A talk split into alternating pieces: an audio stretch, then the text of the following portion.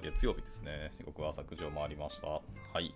えー、寝坊するって言っておきたいんですけど、まあ、ちょっとだけの遅れだったので、まあ、なんとか許容範囲だと思います。はい。おはようございます。メイのキースこと桑原です。では、えっと、本日も朝活を、えー、始めていきたいと思います。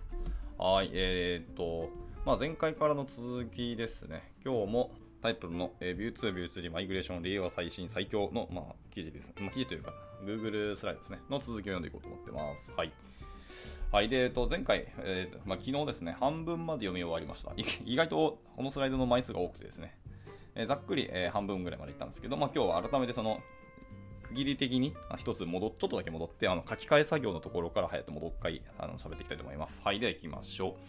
えー、まず基本戦略ですね。えー、正規表現で漏れなく一,、えー、一括進化、一括置換していくっていうところがまずスタートでしたね。えーと、ファイル数がやっぱ多かったので、あのそのエラー箇所の修正はなるべく、まあ、漏れなくパターン待ちさせて見落としを防ぎたいというところですね。まあ、例えばその例として、その prop の型定義で、えー、 PropType で記述しているところと、 PropOptions を、えー、使って、えー、記述しているところがあったりするので、まあ、 Vue 3だと PropOptions がなくなっていたから、もうこういうのを正規表現でガッと、まあ、いっぺんにやっていたと。あとは改行とかスペースの有無に関係なくいい感じにマッチするよというところですね。で、まあ、正規表現の、まあ、例も、あのこんな風なコード書いたよっていうのもあの載ってますので、まあ、参考にしていただければというところですね。で、まあまあまあ、でもこういうところはあれですよね、本当に。あの人がやってたら絶対にあのマンパワーでやると、あのミスだったり、漏れだったり、オゲオゲが起きるので、まあ、正規表現で一発でやれたっていうのは結構大きいですね。はい、であとは、えーと、 Composition に寄せていくっていう話がありましたね。2021年の2月、昨年の2月からやってたそうです。えーと、ビュースリーカーと,、えーと、 Composition 化はイコールではないんですけど、えー、なるべく Composition に揃えたい方が、まあ、扱いやすいので、人のところはビュースリー以前から、まあ、置き換えていたということですね。で、 Vue はまあ多様な書き方できるんですけど、まあ、時期によっていろいろな書き方をしていたので、統一的にしたいというのも話もそうですね、昨日見ました。で、そのため、まあ、 Options API、えー、 Class API から、えー、 Composition 化するツールを作成したと。えー、 Vue Composition、えー、 Converter みたいなのを作ったというところですね。はいまあ、こういうのを作ったっていうところがさすがだなっていうところでした。はいまあ、のざっくり見ましたけど、結構あの diff を見る感じで、あの if とかあの TypeScript の Playground みたいな感じで左に書いたやつが右にバンとあのコンバーターされるよっていうところです。で、えっ、ー、と、なんだっけ、セレクトボックスで、えー、 Options API とか Class API っていうところも選択できて、あのそれについてのあの変換もできるようになっているというもう素晴らしいツールでしたね。はい。で、これによってあと Vue3 化後に、えー、 script setup 化も利用しやすくなったというのが大きいと言ってます。はい。で、えーと、それのサンプルのソースコードですね。このコンバータのサンプルソースコードがガッとこのキャプチャーで載ってますよということでした。はい。で、あとは setup context と root ってやつですね。はいまあ、Vue2 で、えっと、 Composition にしても useStore や useRouter が使えないので、まあ、暫定的に setup 関数の第2引数のプロパティ root っていうのを、えっと、 this 代わりに、まあ、あの使っていたよということだそうですね。はいはいはい。で、まあ、これは Vue3、あともしくは Vue2.7 で廃止になったっていうところですね。で、Vue3 化のタイミングで、まあ、 useStore に置き換えました。まあ、これもまあ結構インパクトありそうではありますけど、まあ、どれぐらい量あるかはちょっと予想つかないですけど、まあ、そんな大きくないんじゃないかなっていう感じはしましたね。はい。で続いて、えーと、ストアとルーターの Vue3 化ですね。はい。えー、Vue と Vue ルーターなど公式のライブラリーが、えーと、Vue3 の、えーと、バージョンに上げるというところですね。で、各ライブラリの定義部分を、えー、Vue3 用に書き換えていったと。で、コンポーネント側では、まあ、先ほど暫定で使っていた、えっ、と、コンテキストですね。ctx.root.dollar っていう部分をまあ削除して、えーと、コンストストアイコールユーズストアなどに追加するよというところですね。はい。まあ、いかにも Hooks 感があっていいなという風な感じです。まあ、既視感ありますね。続いて、えーと、Vue3 対応されてないライブラリの問題ですね。ここれは結構大きいと思いますけど、まあ、使用ライブラリによってはその Vue3 対応がしてないために移行できないケースもまあありますと。で、一旦動作するように、まあ、その空のオブジェクトとか関数を返すことで対応したと。まあまあまあ、本当暫定的って感じですね。まあ、とにかく動かすことが最優先ですね。そりゃそうだよねっていう。で後からその同等の機能を自分で実装をなんとかしただと。なんとか自分で実装したのですか？それはもうそのまんまなんか対応したなんかライブラリとかもしあるんだったら、ビュー3化した分は、あのいろんなライブラリにプルリク出してもらえたらすげえ嬉しいし、ありがたいですけど、そんな金も時間もないし、あの自分の時間をそんなものに使うかっていうところもあったりするので、もうお金払っていいので、もし対応してるライブラリがあるんだったら、ぜひぜひプルリク出したいぐらいです。あのオープンコレクティブとかであの普通に投げ銭にしたいと思いますけどね。はい、続いて。あと、大型ライブラリの場合、えー、は、やっぱり対応が難しいと。まあ、さすがにそれはそうですよね。移行ビルドで段階的に移行作業を進めておいて、ビュー3対応を待つべきかもっていうところでしたね。まあ、大きいライブラリはもうどうしようもならんっすね。さすがに。あの複雑度増してあり、その中の実装までかって手をかけるってなると、もう、それ自分で作ったら早くないって感じになる可能性もありますからね。というところでした。はい。では続いて、えっと、コンポーネントテストですね。はい。えー、コンポーネントテストもまあある場合だととりあえず大変でしょうと。まあ、おそらく大変っていうことは、今回のケースの場合はなかったということですかね。コンポーネントテストはしなかったってことですかね。はい。あ、書いてました、普通に。今回のプロジェクトでは、もう関数のユニットテストと E2E のみだというところだそうですね。はいはい。コンポーネント単位のテストはもともとやってないと。はい。なのでテスト絡みの話は今回ありませんということでした。うん、まあ、なんとも言えないとこですけど、コンポーネント単位のテストって、まあ、やるやらの話はですね、いまだになんか、議論の余地はいくらでもありますし、フロントエンド界隈でもまだ、え、ー、と、確定的にやった方がいいとか、こうだみたいな意見があるわけではなくて、なんかいろんな勉強会参加してテスト書いてる人のお話聞いたりしますけど、やっぱりやってる人でやってない人の、まあ、バラバラはありますけど、やってる人の方が僕の中でパッと聞き印象は強かったか印象っていうか数が多い印象がありますけど、今どうなんでしょうね。ちょっとわかんないですけど。まあでもなんですかね、いわゆるその処理自体を、まあ、関数に切り出したというところをあのテストすることが多くて、あのまあ、コンポーネントテストって所詮やるとしても、まあ、初期レンダリングか、まあ、ちょっとあのユーザーが操作した後のあのデータが変更になったそのデータがちゃんと反映されてるかみたいとか、あの UI が若干色が変わったり形が変わったりするとかあるかもしれないですけど、それぐらいの差でしかなくて、まあそれっていわゆるストーリーブックのスナップショットですね、はい、とかでやれば別にいいんじゃないのっていう気もしているので、あんまりそのコンポーネント内のテストっていうのは本来やってないっていう人も、まあ、話としてはよく聞くなという感じはしますけどね。はい、まあいいや、余談でした。では、えー、っと、今日のむしろ メインのお話である、えーと、破壊的変更の話についに入っていこうと思います。えー、わざわざ、えー、背景黒で、えー、赤文字で破壊的変更っていう、しかもフォントもちょっと選んでる感じがするので、まあ、よっぽど大変だったんだろうなっていうのは予想つきますけどね。はい、じゃあ行ってきましょう。はい。えーと、まあいろいろあるので、まあ、環境によって変わるとは思いますが、はい、とりあえずあの H 関数をレンダー H からではなくてインポート H from view として使用するようになりましたと。ああ、はいはいはい、そういう感じなんですね。で、えっと、V ノードプロップス周りもいろいろ変わったらしいです。えー、登録済みコンポーネントを名前で描画するときは、えー、 resolveComponent が必要になるようになったと。続いて、えー、続いてですね、えー、 Attributes Coercion ですね。失礼しました。 Attributes Coercion Behavior ですね。はい。です、えー、属性にブール値をバインドした時などの振る舞いがやっぱ変わったらしいです。えー、 Vue2だと例えばコロン foo イコール false みたいなのだと、えー、属性が出力されなかったんですけど、 Vue3だと foo イコール false みたいなとしてもそのまま出力されるよということだそうです。えこれコロンつけるつけないでも一緒になったってことですか？うーんと、まあ確かにブレーキングチェンジではあるんですけど、本当や。公式でもコロンついてない場合でアトリビューツイコールフォルスとかで書いても、えー、表示されてしまうと。はは、これは大きい変更っすね。影響がでかいって意味ですね。はい、でビュー3だと、フーイコールフォルスでもいい、コロンつけなくても、えー、っと出力されてしまうというところですね。はあ、そう2だとコロンを頭につけたあのアトリビューツにしないとあの、これはビューの変数ですよというふうに認識してくれなかったんですよね。ということで、もし、えー、スタイルで、えー、例えば仮括弧フみたいな属性セレクター使っているときですね、その場合もフォルスの時にもマッチしてしまうので、えー、ちゃんと仮括弧風イコール true のように修正が必要ですよということですね。あの省略的にあの仮括弧風みたいな書き方では今回はもうダメですよということですね。まあそもそも あの属性セレクターを使う必要はまあそうそうないんですけど、使ってしまえるところがやっぱりあったので、ま、修正対応したというところですね。はい。はい。で、まあ、その他、いろいろあるんですけど、えー、はい。他のコンあのコンポーネントのライフサイクル関数名がちょっと変更になったりとか、えーと、トランジション用の、えーと、クラス名が変更になったりなどなどとかですね。あとは ES リントで警告が出たり、自動フィックスされるところも多かったりして、まあ、難しいのはエラーにも警告にも頼らずに、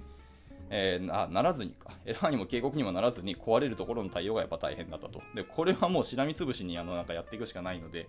画面数とかあの機能数が多ければ多いほど、もうそれは地道に探していくしかないので、あの比例して大変になってくるんだろうなっていう、そもそも探すのが大変なので、これは なるほどでしたってことですね。以上で、一応破壊的変更のところは今の以上のところだとそうです。まあ、さらっと書いてますし、1ページ、1ページ、1ページは簡単に、あの書いてますけど、まあ、かなり地味とろな、あの地道な作業があったんだろうなっていうのは、もう推察されますね。はい、っていうところでした。まあ、あの、View3 のドキュメントの中に、あの Breaking Changes のページがあるんですけど、まあまあ、あの、結構項目多いんですよね、 Breaking が。なので、それはまあ大変でしょうねっていうのと、あの Breaking の項目が多ければ多いほど比例したコンポーネントの数があの多いアプリケーションとかはどんどんどんどん作業工数が上がるのでまあそうだよねって感じがしました。はい続いて。えっ、ー、と移行作業でのあれこれってやつですね。はい、えー、実行時の warning ですねまずは。はいはいはい。えー、で実行時 warning ですけど、ブラウザで実行するとエラーではなくて warning が出ることも多い。えーと、そうかちなみに warning じゃなくて正しい発音発音って確か warning でした。はいまあ、この今回は warning できますけど、えーと、 warning だからといってももう放置はできないよと、まあ、開発環境では OK でもやっぱり結局本番ではエラーになったりする可能性は大いにありますと、はい、でエラー内容が、えー、不明瞭なんだけど、えーと、 warning 対象のコンポーネント周りを調べていくと何かしら移行に失敗していることもやっぱあったらしいですね。これは全然あると思います。はい、あとは細かいハマりとして、えー、Vue2 だと同一コンポーネントで inject と、えー、 provide していても OK だったんですけど、まあ、Vue2 では3ではエラーが発生してなかなか原因がわからんかったよってことだそうですね。へえ。まあ、そもそも同一コンポーネントするべきじゃないっていうので、まあ、書き方が良くないっていうのも確かにない。おっしゃる通りですね。はい。同じコンポーネント、 inject と provide は良くないと僕も思います。けど、まあなんか Vue3 だと結構許されてしまう書き方がやっぱあったんですよね。はいまあ、そういう細かいところが Vue3 化でまともになってエラーになってはまる場合がある。まあ、今までその吉名になんかできてしまっていたところに依存してしまったっていう書き方がやっぱりよろしくなかったってことですよね。まあ、でも気持ちはすごくわかります。なんかやりたいことを実現するになって、うん、なんかどう考えても良くないんだけど、使えるんだから使っちゃおうは、まあやっぱエンジニアとしてやりがちですよね。で、後からこんなブレーキングチェンジを起きた時に、まあ、ハマるっていうのも、まあ、まあその通りなので、そういうちゃんと未来予測をして、今時間かけるか未来にあの時間をあの任すかっていうところですね。まあまあ、まあ、今回は未来に任して、実際にはまったっていうところですね。はい、で続いて、えっと、コンフリクト対応だそうです。えー、まあ、作業が長期化すると、まあ、開発ブランチがどんどん進んでいきます。はい、で定期的にブランチを取り込むたびにコンフリクト 解決が大変だったと。まあそうよね。影響範囲が大きいんだからみんなが触ってたらいろんなところ、なんだかんだかぶってコンフリクトわーってなるのは本当よくある話な気はしますので、まあ大変ですよね、これ。規模が大きいアプリであればあるほど。むしろコンフリクト対応の方が大変だったんじゃないかって僕はちょっと予想しますけどね、これは。あの Breaking Change よりもですね。はい。で、コンフリクト解消したことで Vue2 に戻ってしまった分をもう一度 Vue3 化しなきゃいけなかったりすると、そういうですね。はい。二度手間が発生するとか全然あり得るし、あの先祖返りするなんて絶対あると思いますので。で、結果的にまあそういう先祖返りだったり、コンフリクト対応してたら、あの自分の担当する以外の、あのーブレーキングチェンジだったり、その Vue3 対応をずっとやらなきゃいけないので、結果的にメンバー全員が Vue3 の全部のあの対応とか変更点にどんどん知識が深くなっていくような気はしますけどね。まあそういう意味ではいいかもしれないですけど、いずれ失われる知識なので、これをみんなが今インストールするっていうのを考えると、なんかビジネスインパクト的にはあんまり嬉しくないなって感じですね。はいはい。まあ、とにかくとても辛いっていう一言が書いてあって、まあ、もう心中を察しいたしますって感じでした。で、移行作業が長引くほど辛くなるので、まあ、早めに終わらせたいよというところですね。これも本当そうですね。はい。で、えー、と最終局面です。まあ、この辺はもう多分メンバーみんな参加してると言ってたおっしゃっていたので、まあ、この辺は結構大変だったんだろうなと思いますが、まあ、大体全機能が Vue3 で動くようになったところで、えー、開発ブランチについにマージをしたと。で、1週間ほどリリースを止めて、全員で動作確認修正を行った。いい話。でリリース後にもやっぱり細かいスタイルの崩れとか動作不良もあったはあったんですけど、まあ、とにかく見つけ次第すぐに直すことでとりあえずなんとかしたと。まあ、この辺はもう本当に頑張ったということですね。はい。で、えー、この記事のラストですね。Vue3 化してどうだったかというところですけど、まあ、まず良かったところですね、えー、 script setup 1本で書けるようになって、やっぱりそれは楽になっているところだそうです。はい、であとはやっぱり実行パフォーマンスが良くなったっていうのも本当に大きいところだそうですね。はい。まあ言ってましたね。あのー、まず Vite 化したところと、あと Vue3 化したところで、合計すると1万4000行ぐらいソースコード減ったんじゃないですか、確か。っていうところもあるので、はいまあ、それぞれ7000行ずつコードが確か減ったと思うので、それは本当に良かったと思いますね。で、あと開発環境がまモダン化されて、やっぱりモチベーションが上がった。まあ、エンジニア採用に影響ありそう。まあ、確かにそうですね。エンジニアはなんだかんだ技術スタックとかで、あのー、その会社入るか入らないかって一つ大きい基準にやっぱ入るので、まあ、そういう意味でも影響はありそうですね。あとそれぐらいあの体力があったりとか、ちゃんとみんなでやりきれるっていうところの実績が作れるっていうのもかなり大きいですよね。あと、この話聞いただけで、やっぱりこの会社さん、やっぱりエンジニアレベル高いんじゃないかっていうふうにやっぱ感じますもんね、これ読むだけで。まあそういうこのブランディングの観点も含めての、あのモチベーション上がったっていうのはいいと思いますね。はいはいはい。っていうところでした。まあそもそもあの Vite化して、あのなんだっけ、実行速度、あの開発環境を起動するところが18秒から0.2秒になったっていうだけでかなり早いですからね。で、あとはセットアップ関数から script setup になったってところですね。はい。Vue 2.7でも使えるようになった、あの backport になったところですけど、まあ、純粋に Vue 3の機能じゃないけど、やっぱり Vue 3の目玉的な機能ではありますし、まあ、 props の方がやっぱりつけやすくて、はい、リターンしなくて良くなったっていうのもやっぱ大きいなっていうふうにおっしゃってました。えー、未使用の変数の判別のしやすさっていうのが結構見えるようになったらしいですね。はい、もうセットアップ関数の場合は実際にテンプレートで使われていない変数でもやっぱりリターンしているだけで実用、まあ、使用扱いになっていたというところですね。はいはいはい。なんですけど、今回の、まあ、 script setup ですね。では、えっと、リターンしないので、まあ、ESLint で未使用変数としてやっぱ判定しやすくなったというところですね。これもかなり大きいと思います。はいはいはい。ところですね。セットアップ関数の中に入っちゃってたら結局リターンしているので、まあ、使用されているような見方になってしまうっていうのが、まあ、穴穴だったんですよね。 Vue 2のところですけど。はい。まあ、これも確かに大きいですね。メモリー領域をどんどん確保してしまうので、未使用の変数を持ってしまうと。はい。で、あとは、えーと、define props ですね。えー、これは、えー、 breaking changes じゃないですけど、まあ、公式ドキュメントリンク貼られてます。えー、タイ TypeScript only features っていうページ、あのハッシュがあるので、まあ、そこを見てみてくださいということですけど、まあ、型宣言で定義できるようになって、えー、プロップタイプなどを使う必要がなくなった。もうそういう意味で便利になりましたねってことでしたね。はい。確かにね、最初から型として定義してあれば、別にプロップタイプとかでわちゃわちゃ書かなくていかなくな良くなったし、あの型っていうところを一元管理できるようになったっていうのは結構大きいんじゃないですかね。これもこれで。